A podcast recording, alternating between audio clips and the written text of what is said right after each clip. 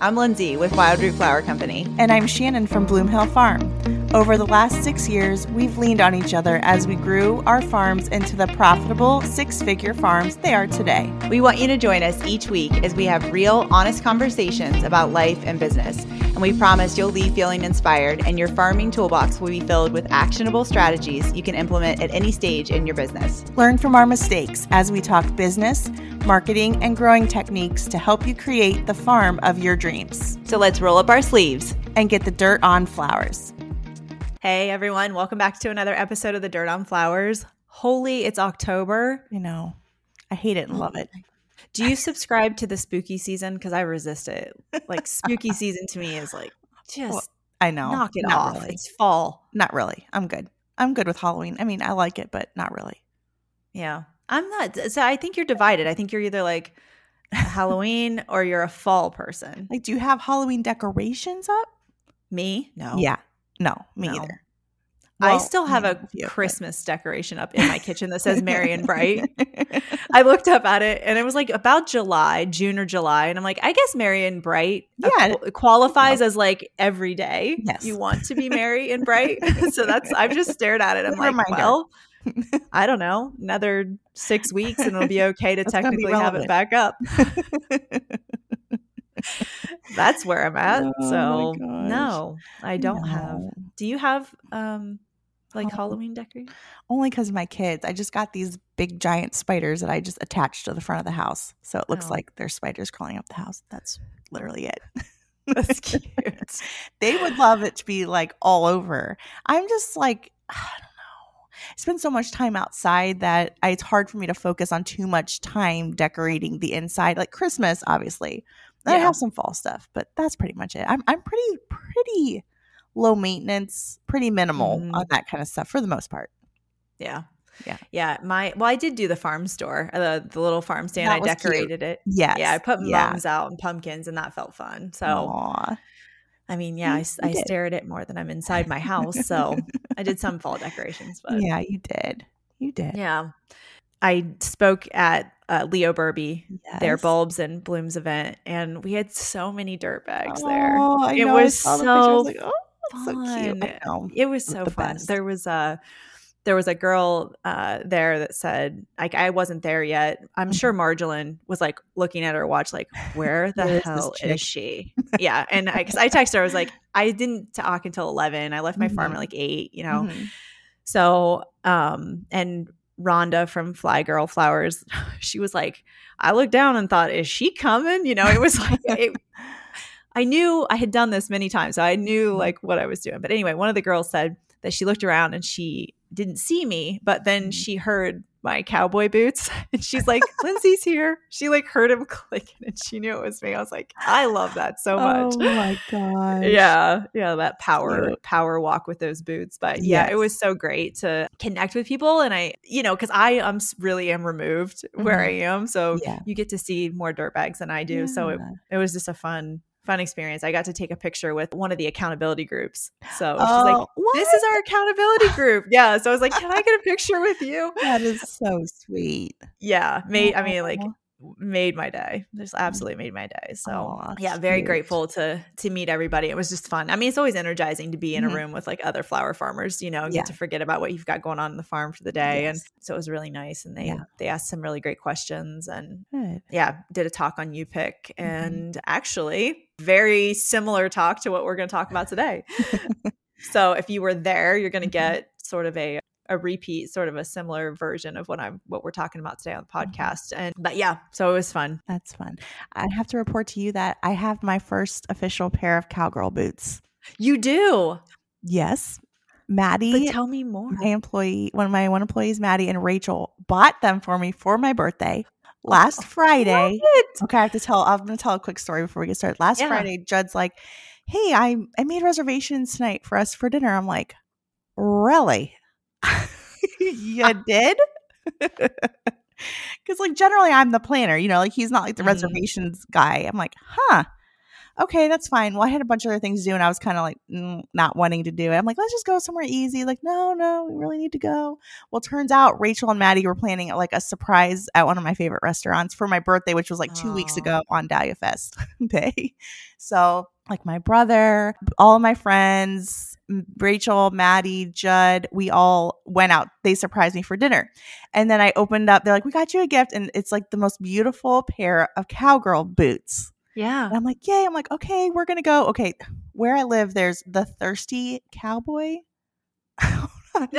a bar. A bar? yeah. Oh, okay. The Thirsty Cowboy and the Dusty Armadillo are the two. Okay. and I've always joked, like, I want to go to the Dusty Armadillo and like learn the line dance because like I pretty much know the electric slide, but beyond that, okay. So, so I was like, yay, I could finally go to the Thirsty Cowboy. They're like, actually, put your boots on, girl, because we're going to the Dusty Armadillo. so I put my boots on and we went out after that, which is way past my bedtime, but I literally had so much fun. First oh, of all, line dancers, like, that's yeah. some serious stuff and th- mm-hmm. there's a mm-hmm. legit dance to each song. You did? There is. I used to teach it at a bar really? in college. Yeah. well, it's on my bucket know, need- list. Oh, well, I can give you private lessons. Okay. Yeah. That's well, you got to send me a picture of your boots. I, I have will, so many questions. Do you know the brand? I don't know. no. Do, what do they look like? They're like brownish. Mm-hmm. I, I, I will post a picture. I, I will. Okay. To, yes. They're they're like a mm. half. They're not a, a super tall one. They're kind of like a half. Oh, cute. Yeah. They're they're super cute. They did great. Oh, so I love, love them. They're perfect. I had so much fun. Drank way too much. I did have two Long Islands. You did? You. Yep. How am I just hearing all of this? I know. That's amazing. But, yeah. So now I'm official. Two Long Islands. That yeah. sank me. It was a good start. Yeah. I just kept going. So did they give you lessons? Like, did you get to do line dancing that night, or yeah, did you oh, I, sort of? Oh, I tried. Yeah. it was um it was okay so they're, they're, like everybody's super serious and they do lessons at like 6 p.m or something at the dusty yeah and so i clearly missed all those so i could get the easier dances like you know good but by mm-hmm. the time you get it then the song's over yeah and then they're on to some other dance you know so i'm like oh. other than mm-hmm. that i did good but so much fun. I mean, talk about some wholesome fun, man. That was just oh yeah, so much fun. So oh, yeah. I'll take that over some bumping and grinding or. or it's that's it's just such, yeah, it's a different kind of yeah, it's know, a whole different yeah, and yeah. they can get some real intense. Like I was just I never got like full on outfits. Yes. You know, because there are oh, some yeah. girls that get oh, glittered yeah. up. You can imagine that's not my style. um, very basic. Yeah. Uh, but yeah, it's a blast. Oh, it's so, so much, much fun. fun. You get out of your head and you're not thinking about anything else. And, yeah. Um, that's so cool. I love that you did that. Yeah, you'll have to post so a picture. I will. Yes. So I told the girls we're going to try to learn one dance a week on YouTube so that we can go back and surprise everybody. They're gonna be like, "Oh God!" Tell me when you come up. I would drive I up for that. Oh my God! Yes, so fun. We had we had yeah. so much fun. So it was good. It was good. So now oh, I'm official. Yeah, pair boots. Yep. Okay. Well, I'll give you all the. There's lots of tips to like maintaining them. I'll send you the. Oh, okay. What you need the conditioner for them, oh, and oh, wow. mm-hmm. I live in them. That's just yeah, basically what all, it's all, all the time yeah, yeah, all I wear because it's they're can they're comfortable. Once you get them broken, depending mm-hmm. on what kind, I don't like a heel on mine, mm-hmm. so I go with like a low Mine's heel, low, yeah, low Mine's heel, low. Mm-hmm. square toe, and they're very mm-hmm. comfy. So. Okay, mm-hmm. okay. Oh, fun! I'll send you a picture. Yeah, it was super yeah, fun. Well, let the addiction begin. Cause I know you'll have that's more we, after this. That's why we got to talk about what the most profitable flowers are to just fund all of our line oh, dancing oh, and boot addictions. Nice, nice transition. Yes. I try. Here's how we afford our my boot habit. Um so yeah, so today we're talking about profitable flowers mm-hmm. and this is something that I think I've griped about this before on here. And uh but I there's so many YouTube videos and there's so much content out there that says grow these flowers, these are the most profitable. Mm-hmm. And I have a problem with that because we're all different And I feel like this is the same theme that we repeat all the time. Like you want you yes. come to us and say like what flowers should we grow? Give me your top 10 most profitable flowers.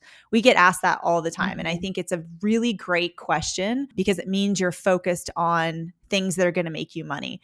The problem is we always say like, well, we're sorry, that's just on you to figure out because yeah. we can't tell you. Mm-hmm. And but so we're going to chat about that today. We're going to talk about you know how to uncover that information for yourself and how to make good business de- decisions to know what crops to grow because there's a lot of factors that go into profitability of a business and you know a lot of things a lot of variables are dependent on profitability yeah. of flower types so if you see those those videos pop up it's not that there's not like information to be curious about but i just i wouldn't live and die with your crop plan based off of you know a youtube video that says you that tells you that these are the top 10 flowers you you must grow to make money so mm, yeah i think it, it like goes against it goes with that like quick fix mentality like we just need the answer right now and and you know what we're uh, going to tell you like over the next hour that we're chit chatting with you is that it's so variable and you're going to have to find that answer is within you not mm-hmm. anybody else. Is it a good starting spot, maybe, you know, to try and figure out? We're going to give you some good information on that. But if we're not making money, why are we doing that? I love flowers, but if I was not making money at it, it would not be nearly as fun, Mm-mm. exciting. I mean, there's nothing worse than doing all this work and then not making any money. So just even just having that mind toward profitability and everything that you do, every decision, not just the, just not just picking the flowers, but there's so many things that we can look at on our farm that lends itself to either being more profitable or less profitable. So flowers is selection is one of those, but just mm-hmm. trying to retrain your brain to be looking at the at everything through that lens is really important too. So that's a good point. It's yeah. like one piece of the puzzle. That's like a piece yeah. of the puzzle. Yes. The, it's the piece. Eh, the flower selection is a piece of the mm-hmm. profitability mm-hmm. puzzle. That's a good way to look at that. Yeah. Yeah. yeah. And so much of what we do is business focused. So it's like mm-hmm to me like the growing of the flowers i've said that here is a is a small percentage of what i'm doing at, on a daily basis. So uh, do i think it's important to select the right ones? 100% but i think the most important thing would be first like building a really solid foundation to maximize your profits. And that starts with some really good habits and looking looking at what's working in your specific area. This is where it boils down to what's good for you not everybody else. So I think the first thing is is you know really start keeping good records. Make creating that to be a habit of you eh, to to record keep is really important. Mm-hmm. So you cannot look at your business and make changes if you aren't tracking it. You don't know if it's going good or bad. Now, do we have these gut feelings sometimes? Sure. You know, yeah. but if I ran my business off gut feelings, I would be in the same place I was four years ago. It's like our businesses mm-hmm. transformed when we started tracking these things. And that's just so important. So, yeah. Next one up is if we're talking about another solid foundation piece for maximizing your profits, doing the market research in your area. So, so we'll, we'll, get people who message, well, what are you charging for this, that, and the other insert flower name? And it's so hard. Like I can tell you that, and I do. I'll be like, well, generally, this is what I'm charging but you need to be looking at what others are charging. And that could be your wholesaler. For me, that's generally where I started off. Like, what are people used to paying for this at a retail level and what are people used to paying at a wholesale level and then going from there so there is like a big market research and so if you're just getting started like that's a huge piece you could get started on now are there other mm-hmm. farms in your area what are they charging for crops what's your wholesaler charging for those exact same crops but in a not as you know not as great state you know what i mean? So just like starting together all that research is really important for you when you're looking at which flowers to grow and that in turn will help maximize your profits so that's good. Do you remember when we were at the ascfg and little mm-hmm. state was up talking about um, she's in rhode island? Yes. And she was talking about selling nigella oh god yeah. at her her like, seconds for like fifteen dollars. the second cuts, right? Like the crappy stuff. She was like, "Well, I guess I'll just get like fifteen bucks out of it per bunch." Yeah. And I remember looking at you like, what? I mean, she lives in an extremely wealthy pocket mm-hmm. and extremely expensive. So it's all relative, you mm-hmm. know, mm-hmm. with those things. But that's where we're talking about. That's a great example for market research because yes. I'm like, my florist buy it for nine dollars a bunch. a premium cut, you yeah. know, like growers yeah. bunch. Um, yes. And so it's just that's the market research we're talking about that mm-hmm. like we can tell you a price of something we sell it for and we're happy to do that and maybe that gives you a baseline but there's really like you know if you're in a wealthy pocket yeah you know that's mm-hmm. a you can definitely charge more of a premium price for that product so yeah 100%. and it costs that's another example of it costing someone else more to produce that yes. flower yep. than us because mm-hmm. uh, you know i'm sure yeah labor costs and everything else are a lot more expensive where she is. So mm-hmm. even just looking at your own inputs, like do you live on your farm? Do you rent lease your farm? You know, what are some of your expenses? Like it, with each person, it's going to take a different amount of expense costs to produce the same exact flower. So that's where that record keeping is really going to come into place. Um, it's like how much is all of this costing me to create versus how much is how much am I selling it for? And just making sure that you are making a profit on these things. And then you'll you'll know if you're tracking these things you're going to know which ones to cut. You know you're going to know that. And it's mm-hmm. going to it's just going to give you the data behind the decision which I think is important as entrepreneurs is that we constantly have that data piece. Yeah Okay, so if you're building a solid foundation, I think we can also, you know, improve efficiencies, reduce waste, labor, expense, all of those things can eat away at the profitability of a flower. You know, Lyndsay and I were talking about where were we, was it in the insiders group?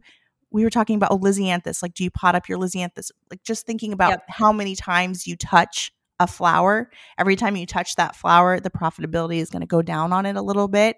But if you're like from for instance, this is a good example. Lyndsay was saying that she plants her small 288s or 216s, mm-hmm. 288s. Yep. yep. And she just plants those out. We on our farm we cho- we choose to bump them up because there's a little less weeding on on our end at on the other side of after planting it in in our soil in our on our farm.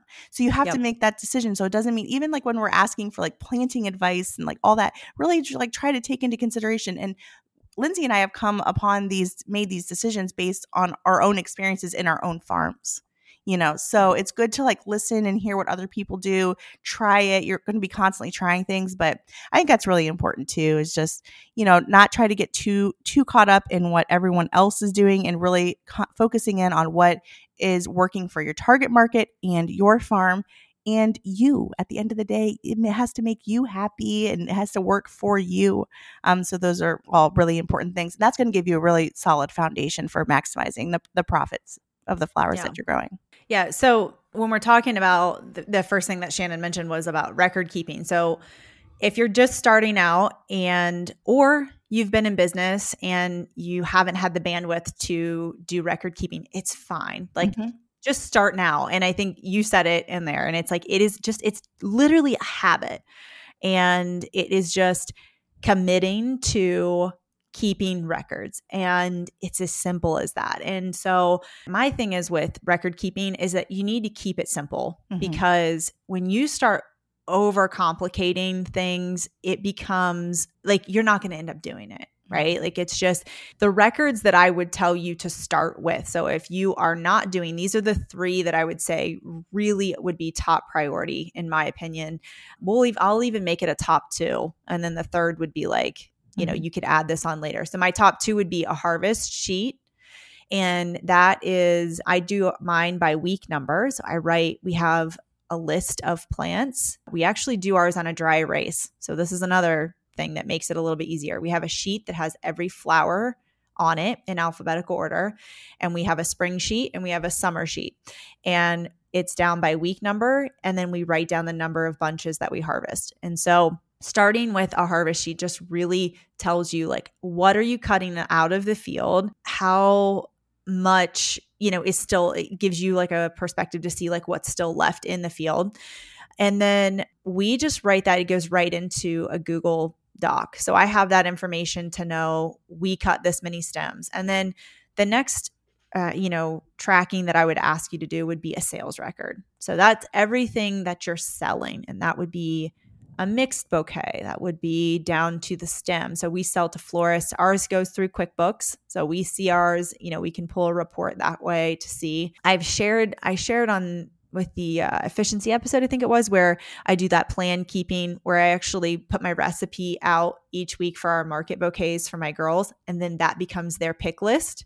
Mm-hmm. So like today was a harvest day for us and I have all of we've got a big weekend coming up and I have every flower that needs that's going in that recipe for the market bouquet this weekend it's all the same and so they got the flower the number of stems that are going in that bouquet so like three dahlias are going to go in it and then it was like times 200 so that's like 600 stems it divides in, it into bunches so that's like one very simple way that i keep a recipe i've shared it before that like mm-hmm. i can't you do it and i mm-hmm. your brain is special mine's not that i i really struggle with sitting down in january and writing a recipe out for a bouquet growing that thing and then producing that thing in august like it does not happen for me so I work a little bit different. I use my harvest sheets and my sales records yeah. to work on my crop plan. That's mm-hmm. how it works in my brain. It makes it very simple. So, for basic record keeping, harvest sheets,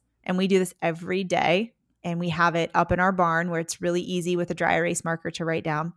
Sales records we have. And then the last one, if you you know really want to step it up and be a rock star once you get these other habits down would be a shrink sheet and I don't know if we've if I shared this in the insiders or not. If not, we'll make this one of mm-hmm. my downloads. Yeah. I'll do a shrink sheet download. So, what a shrink sheet is is it shows your waste and it takes the um like you were saying like if you were making all the decisions through your gut. Yeah. This puts it it's right in front of you. You're writing down, it gets painful to write down waste and to see like what you're pitching in the compost or even waste that sits in a high tunnel. So I'm going to share with you in a little bit like the, some of the crops that I've eliminated and it has been from this shrink sheet, like where I've seen like, okay, we planted it. It was down on my crop plan, but you know, we never harvested. You can see you didn't harvest any stems yeah. of it, or very few to justify the real estate that it gets within our high tunnel or any of those places. So, yeah, those would be the three basics harvest, sales records, and shrink sheets to start to help you kind of gather information to figure out what flowers are profitable for mm-hmm. you. Yeah, those are all good. I think yep. once you start practicing that habit, it will become easier. And it's like getting uh, in the employees and the used to doing that and all, it just mm-hmm. becomes like a regular thing for everybody which is so important. So the more you do it and the less complicated you make it the more the more likely it is that you're actually gonna gonna follow through and do it. Like even for me i was i'm doing my lizzie order. I did get my lizzie order in and I looked at my list for last year and I had gone in and it's just a Google sheet and went through and I'm like, okay, this Lizzie no the color color was off like i'm not growing any of the picotee varieties do you grow any of those lens that are like two-tone kind of yeah i do i grow one the blue, blue like the blue yeah. and white or something yeah. but yeah i didn't grow any this yeah. coming season i went with a misty blue oh, abc misty blue misty blue is like pretty. Really pretty yeah misty blue is pretty yeah yeah so it kind of gives you that like mm-hmm. tone mm-hmm. but not as like yes. carnival yes and like I'm cutting out all my dark purple, which oh. I I like love the dark purple, but we, but we can't sell it. And honestly, it's like going in all the market bouquets, and people are like, eh. People in my where I'm selling, people are loving like apricots. All my florists, ap- that's me. I'm like frilly. I'm like the frilly Lizzie girl. Like yeah. they love the apricot champagnes, whites, lavenders, light pinks, the rouge kind of colors, which are like, you know, like kind of like a darker pink. So it's like mm-hmm. I'm cutting out some of those colors. And, you know, if, if you can't sell it, like you sh- really should not be growing it, really. Yep. And I did that with Rosanne Brown. Yes. I know. It's, it's, I think it's a one class or one group. Yes. Um, like so it blooms so stinking early. Nobody has a fallish wedding in July. Yeah. like yeah. nobody wants a brown Lizzie in July. And then I could never get it to second flush like and hit at the right time. Yeah. Yeah. And it was that real antiqued brown yeah, one. So I mean, pretty. they're beautiful. Some of yes. them are really pretty. But I, I grew I grew had one little I think I had one tray of those this year, and I grew them for the last couple years, and no one bought them. And this year, I'm like, this is it. If I can't sell, sell these things, I'm getting rid of them. Of course, I had one florist who basically wanted all of them. Oh, He's like, "Can you grow more of those next year?" I'm like, ah. "You gonna prepay?" I promise you buy it. that's that's exactly what I said. Exactly. Oh my gosh. That's okay. so, but it's just like making those simple things. Like I had a note on one of my Lizzie that said stems broke all the time, weak stems. Mm. You hmm. know, so now I know I'm not going to order that one. I can just get another white, you know, that I love. And I think even as you get more seasoned and you start knowing the varieties that you love, you're going to be like, okay, I know this one does really good, and I'm just going to focus ha- grow less quant- quantities of varieties and just mm-hmm. grow a little bit more of you know your your tried and trues which is yeah. for me that's kind of like just weeding out some of those ones and that's where the shrink sh- shrink bless me today. Yes. shrink say that five shrink times sheet. shrink sheet. Shrink sheet. Oh yes. That's where it comes into play which is really important. Yeah. Okay. Absolutely. okay next thing you should do okay let's say you're just getting started what are the high profit flowers in the beginning and you're just learning how to grow um, it's like maybe it's the first or second year on your farm you're just trying to figure it out. For me and lyndsay both that looked like lower upfront investment cost flowers. So like we weren't growing ranunculus anemones lizzie we weren't growing any of that stuff when we first got started. Mm-hmm. Um, we were growing the things that had a lower upfront investment cost, warm season annuals, all of the stuff that we're growing now, you know, zinnias, celosias, marigolds, asters, which I'm not growing asters, but you know, that that's on the list. Mm-hmm. And but uh, like all of those things that are super low seed cost, pretty easy to grow and then have a long growing season. So the higher investment cost flowers will eventually give you a more premium return. So those ranunculus anemones, peonies, Lizzie, shrub, like woody type shrubs, perennial shrubs, like they're going to be a higher input cost at the beginning, but you're going to reap the financial rewards when you're selling them later. So higher investment, premium return, higher mm-hmm. risk. also, yeah, higher risk, higher more labor. Yes. Yes. More labor involved. So not only is the the bulb expensive, the corm to plant ranunculus and anemone, but mm-hmm. you are uncovering and covering and opening yes. tunnels and mm-hmm. babysitting these little shits all winter. You know, I mean, yep. Oh my gosh. What's so, the requirement of the greenhouse?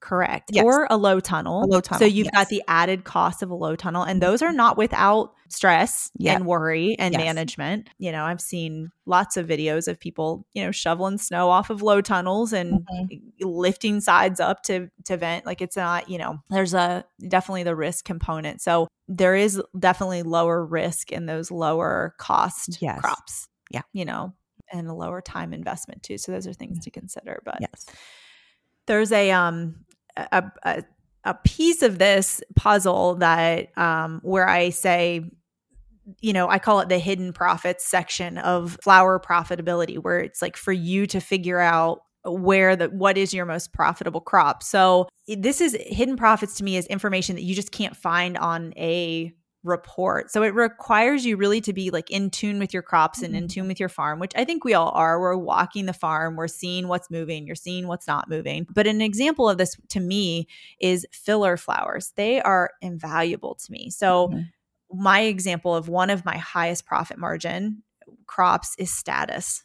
Mm-hmm. And we sell so many bunches to our florist we use it in almost every single bouquet. So we start cutting it in early May and we are still cutting it. It was on the cut list today. The same patch. Really? Yes, what? in the tunnel. In the tunnel. flush. It all no, it produ- it never stops. Oh my god. It never stops. This is our third season. So Really? Okay. Yeah, so we replant, but it's in the high tunnel. That's mm-hmm. the difference for us is that we just grow the QIS mm-hmm. and what I love about that statice is that those filler flowers fill up a bouquet and yeah. they're so much cheaper to grow. I mean, you're talking about, you know, um, we grow them in a 128. It probably cost me $18 or something less yeah. than that, probably to even grow that flat with the seed, the soil, the tray, planting that thing out. We don't weed them a ton. Mm-hmm. They're very low maintenance, but we cut off of them constantly. And when we get a real heavy flush and we have a lot of other things, we'll still go through and cut it and we use it for dried. So we're getting that additional ex- season extension in that. So to me, statice is like such extremely valuable crop. You know, fillers like Gomphrena that are mm-hmm. low you know, to produce that people absolutely love, we just sickle that straight off and it flushes again. We yeah. get to use it again in dried flowers. So those are things where I think they those are the things that are not going to show up for me necessarily on a report in QuickBooks that says, "Hey, Lyndsay, you stole, you know, this many stems of it." It does with our florists because statice, for example, we move a ton of. It's just one of our. That's right. I, I, it's one of our most profitable flowers yeah. for sure. So, again, they're not going to show high volume on a sales, you know, report, but it's going to be it's priceless to me. So bulky plants add value even from just the perception, perceived value of what you've got in your bouquet. Yes, which is everything. Perceived which value. Is, Mm-hmm. Is everything. Yes, absolutely. Mm-hmm. Yep. Some other hidden profit areas are those cut and come again annuals. And, you know, depending on how your farm is set up, whether you like completely abandon a succession and you move on to the next or you pick it to death, you know, those cut and come again annuals really they have some you know hidden profit in that in there to me because they're just going to continue to reflush for you mm-hmm. and the other is multi-use flowers so the ones that we're talking about for dried that we're now repurposing to use on our pumpkins. And we're selling dried wreaths at a premium price. And then those same dried flowers and dried hydrangea you get to use for your Christmas stuff mm-hmm. and use in your Christmas wreaths and all that. Didn't you sell didn't you sell some like crazy amount of hydrangea a couple like, years ago? Like brown hydrangea? Yeah. yes. Yeah, we sold like Judd took like filled up the entire transit van full of what happened was this is yeah. like the craziest story. He cut was just pruning all the hydrangea like in our landscape because we have like hydrangea by our like the pool area out front. He was just pruning all those and took a picture. And then what the heck was that girl's name now? That HGTV girl? Yeah. She caught she found us and said, oh, I'll take all of that and then it ended up being in House Beautiful magazine. My hydrangea. Oh, we were gonna like just like I'm just gonna take it to the dump. Get so rid of it. wild. It was like brown. I mean, it was crispy. I mean, I it was remember like completely it. brown. Yeah. So you see, the hydrangea. You never know. Hydrangea is the gift that keeps on giving. Honestly, yes, it it, it's a great flower. Mm-hmm.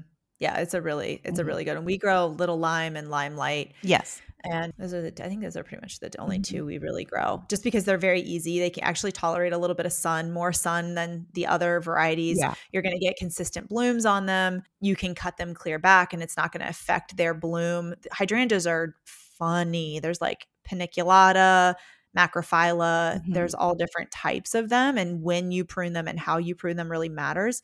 But these are hydrangea paniculata, mm-hmm. and there's a bunch of different kinds. There's you know vanilla strawberry. You know there's there's limelight, little lime, bobo. Yeah, bobo? we do a lot of bobo. Bobo, mm-hmm. bobo. yeah, yeah. Bobo is the one. They're like kind of smaller. Yeah. Yeah, they're more white. They mm-hmm. have more of a true white on them. Mm-hmm. Yeah.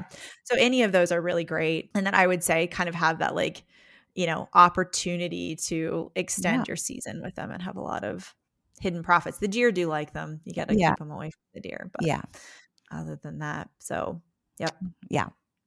Okay so also thinking about getting the most profitability out of your flowers or figuring out which ones are most profitable what you need to consider is where you are selling your flowers because it matters. Where you're selling matters and we've gone over this. If you do not know who your target market is market is or you're just getting started episode 4 is finding your target market finding which sales outlets are right for you. That's a really good episode chock full of a lot of really good information.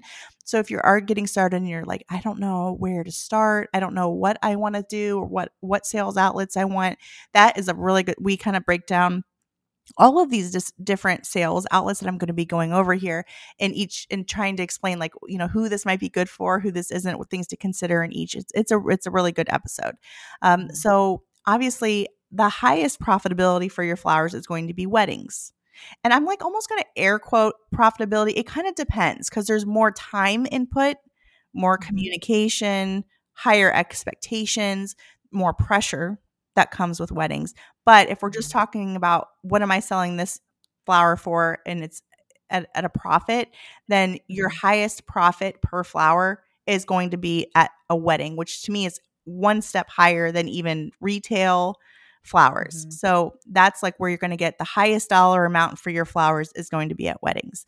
Now, mm-hmm. what that's like the price for your flowers, but also things to consider is like what is the labor and time going in to creating that one of a kind design for your mm-hmm. bridezilla or whomever.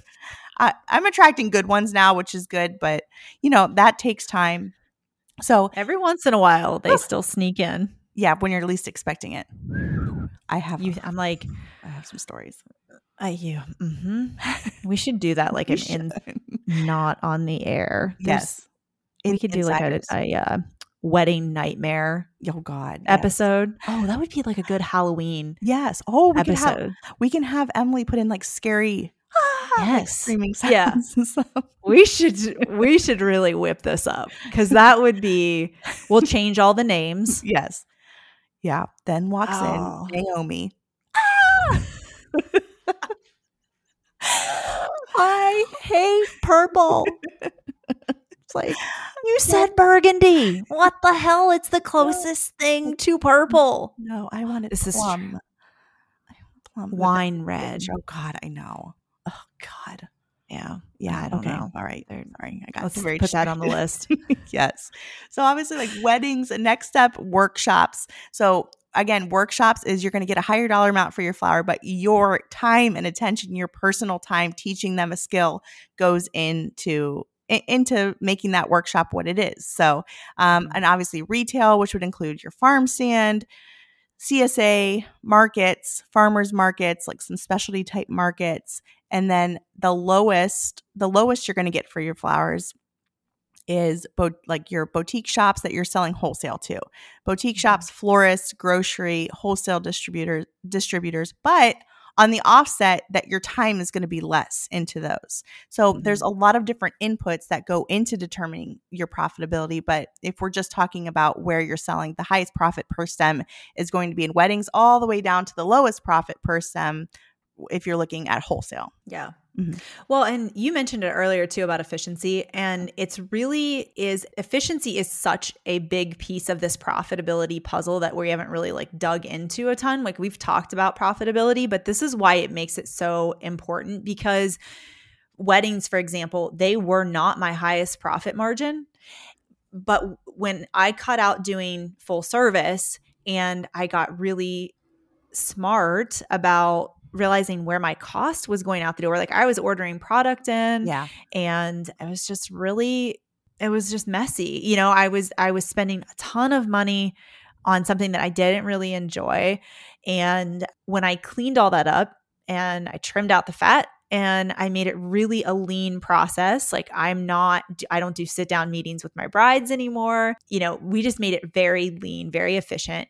And now that is where we're seeing like the profitability is really skyrocketing in that mm-hmm. area. So that's really the same with how you like how you do anything on your farm. Yeah. So how you dig dahlia tubers or dahlias are one that are just like there's so much labor that goes into them. Mm-hmm. So how you your planting process, how you stake them and really getting quick in, you know, cutting out the waste of a process in that is where it becomes super important and digs back in and gives you more profit, you know, and like not fussing.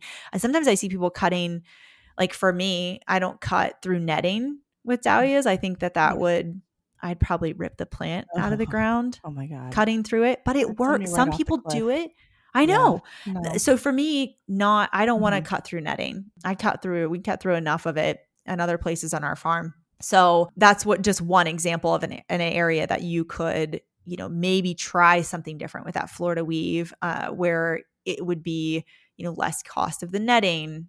You're using baler's twine, less stakes. I don't know. Anyway, that's just yeah. an example of ways to add back into the bottom line with your flowers and and establish you know higher profit on one particular type of flower. Mm-hmm. so i'm sure you're curious because i've talked about some of the things like that i've cut from production. So i didn't talk to shannon about this you can share some of yours but these okay. are some things that i have cut from my production based off of profitability. So cafe lay dahlias is I one. cannot, i cannot imagine i know. That. i can't imagine life without it.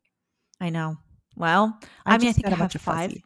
Yeah, five plants or something. Oh, Yeah, see, but my florists don't request it. It's yeah. not a very popular color. I don't put it in our market bouquets. And my focus of where I'm selling, you know, even with like wedding work, mm-hmm. I can find something else that fits yeah. that. I think they're bulky to work with. Yeah, they're not great producers. They don't produce that opinion. many flowers. No, yeah, they really don't. That's why don't. I have so many.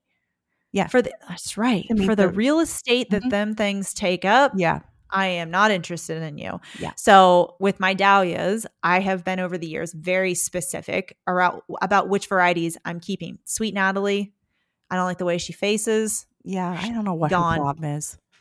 I know her she neck. Does that here too. I know her neck is like she's got problems with her neck, and the way she faces is kind of down. And yeah, she's got good color. I know. And I still have to grow her though. I know you do. Well, and you have a very different like mm-hmm. tuber production business, like where you're, yeah, you know, I saw dahlia tubers. I feel mm-hmm. like you're selling them on a different scale than I am.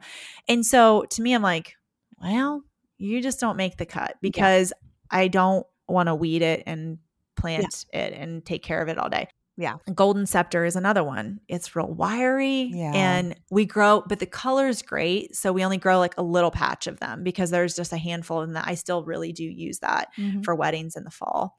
Scabiosa, I've talked about this. I yeah. it's so messy to harvest to me. We never used enough of it. You know, I was growing a patch of it in at the high tunnel and I thought I'm growing this for the off chance that I put this in one bridal bouquet. I'm like, I'll find something else. else I'll grab yeah. a you know, yeah. Cosmo out of the yeah U pick. So these are the next few Cosmos, Hibiscus, Nicotiana, Sweet Annie. Those are all things that I don't grow in production that we move to the U pick. So if I needed Cosmos is really the only one that I actually would pick on. We just move those over there and they're in a very small spot and I don't, mm-hmm. you know, I don't mess with anymore. Basil, I swore off basil. I know. Do you still grow it? a little patch for my mostly for the U pick people that they but but okay. but next year probably not because I grew it for them but they don't even want it. They just want flowers. Yeah. They and don't think it will greens. No they don't care. Yeah. Somebody did say I thought this was a cool idea. Somebody shared in the U pick uh, talk that I gave that she does like a culinary or like a sensory bed almost where she does a lot of oh, herbs so like fun. sage and lavender yeah basil Mm-hmm. Yeah. Yeah. that was cool. And she cute. said that some people make their own smudge sticks. Oh. Or they'll make their own tea because they don't spray. She was like, either they put it in a tea or they light it on fire. They either one they're having they like it. Oh so I'm like, that's a cool idea. Yeah. That is cute. So, I like that I idea. Incorporated that idea. Yeah. yeah I thought it was cool. Mm-hmm. See what else? Sweet peas. I don't even oh, mess with sweet oh, peas. I know, but I love them so much. Well, see, this I is didn't the grow thing. them this year, and I missed them. I don't know why.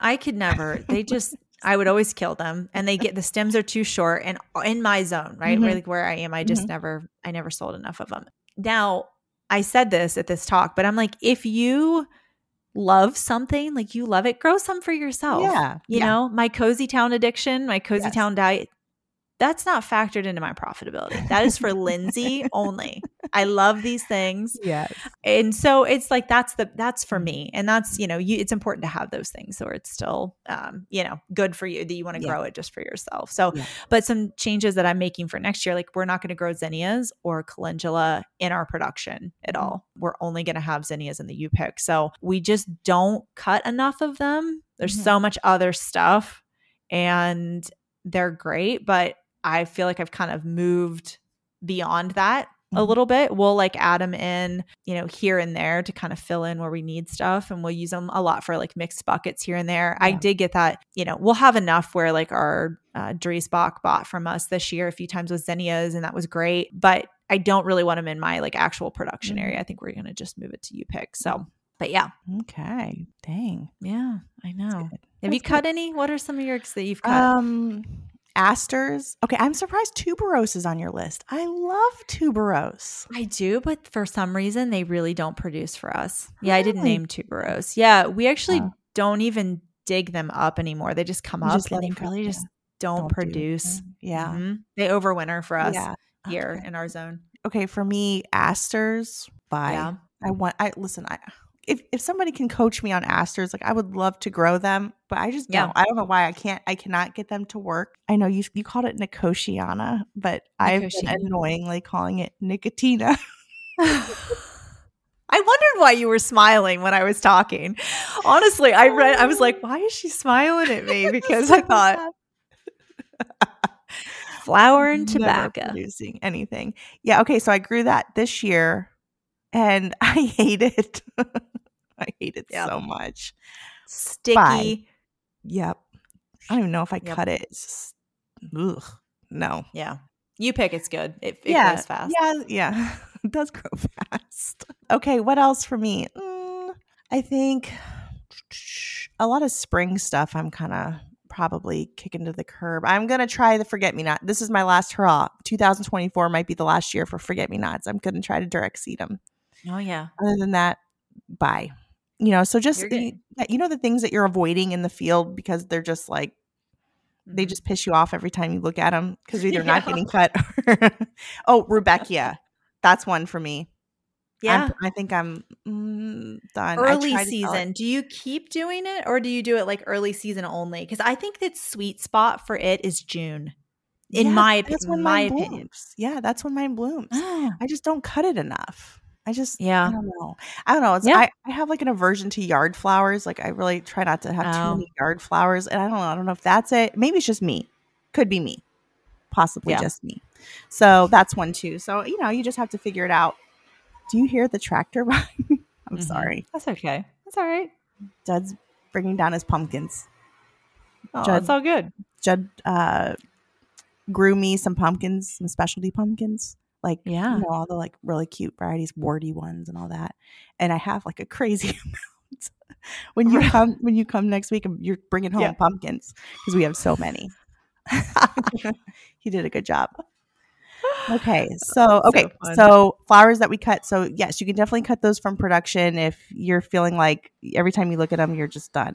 So the take the takeaways from this so if we can just like summarize the episode of things for you with you know, we didn't give you a list. I didn't even name my top 10 on profitability because, like, truthfully, it doesn't yeah. really matter for you. But eh, start with good record keeping. So, what comes out of the field with your harvest sheet? What is sold and what leaves the farm would be your sales and then what's wasted and that's your shrink so simplifying it down to those three steps is going to give you a really solid foundation to start focusing on your profitability and i am going to have a video and a download in the insiders for you with my shrink sheet i will do that i will make sure that we have that in there and yeah. i will explain how i use it um, and how i how I use it in season and then how I use it um, in January when I'm making decisions on like cutting crops out. And so the next would be to like look at and identify maybe for yourself like what your hidden crops are, like your hidden value crops and and focus in on those, like stuff that you like, man, I wish I would have had more of that or you gravitate towards. And then focus on your highest profit margin markets. That's a tongue mm-hmm. twister. Ooh, Highest yeah. profit margin markets. So, again, that's going to look different for every single one of us. And going back to this, like putting your blinders on, staying in your own lane, doing the things that work for you in your own farm. Shan, you mentioned those Lisianthus. I grow a ton mm-hmm. of ABC Lisianthus, yeah. and they're so basic. Like, yeah. it's just their, it's a very basic Lizzie, and it's not fancy, mm-hmm. but the market that I'm in, mm-hmm. my customers don't really care. Yeah. So I get to, you know, kind of tailor what I'm growing based on my my actual yeah. market. So I hope yeah. that's helpful for everybody and can help you kind so. of dig in. Yeah. Yeah. Okay, guys, I hope you enjoyed today's episode and I hope that we've inspired you to dig into your numbers, learn about your own profitability, and just make all those decisions for yourself. So, we'd love to connect with you over at The Insiders. So, you can join our community anytime now, which is really cool. So, whenever you're feeling like you want to join us, just um, head on over and join us. We'd love to have you. So, with your membership, you get access to our entire content library and bonus teachings so you can learn at any time. A group we have a growing vault of ton of extras. So essentially every week or so we're adding to that vault of new things that ideas you guys give us, extras, extra podcasts, extra videos, all kinds of good stuff on there. So we do um that uh, we have an amazing dirtbag community, a Facebook group, a member directory so you can reach out and make some flower friends bonus teachings and then we do the at the end of the month a live zoom q&a where you to submit your personal farming questions and we answer those live with everybody. So it really is a really amazing group. We have so much fun and we do so much learning over there. So we would love to have you. And on top of that, because I know we're coming into Dahlia season, we do give early access to both of our Dahlia tuber sales too. So it's just one extra perk that we can give you guys. So, and did I mention that it is only $20 a month? Which is literally the cost of selling one bouquet. So I maybe I'm biased, but I truly believe we give a lot of value for that $20 a month. So, okay, guys. So if you need some flower farming friends, our Facebook group is so full of like minded flower farmers that you can work alongside to grow your business. It's an amazing group over there, and we're always cheering each other on. We can't thank you enough for being here and listening each week. You guys are amazing. So we hope you have a great weekend, and we'll see you at the same time, same place next week.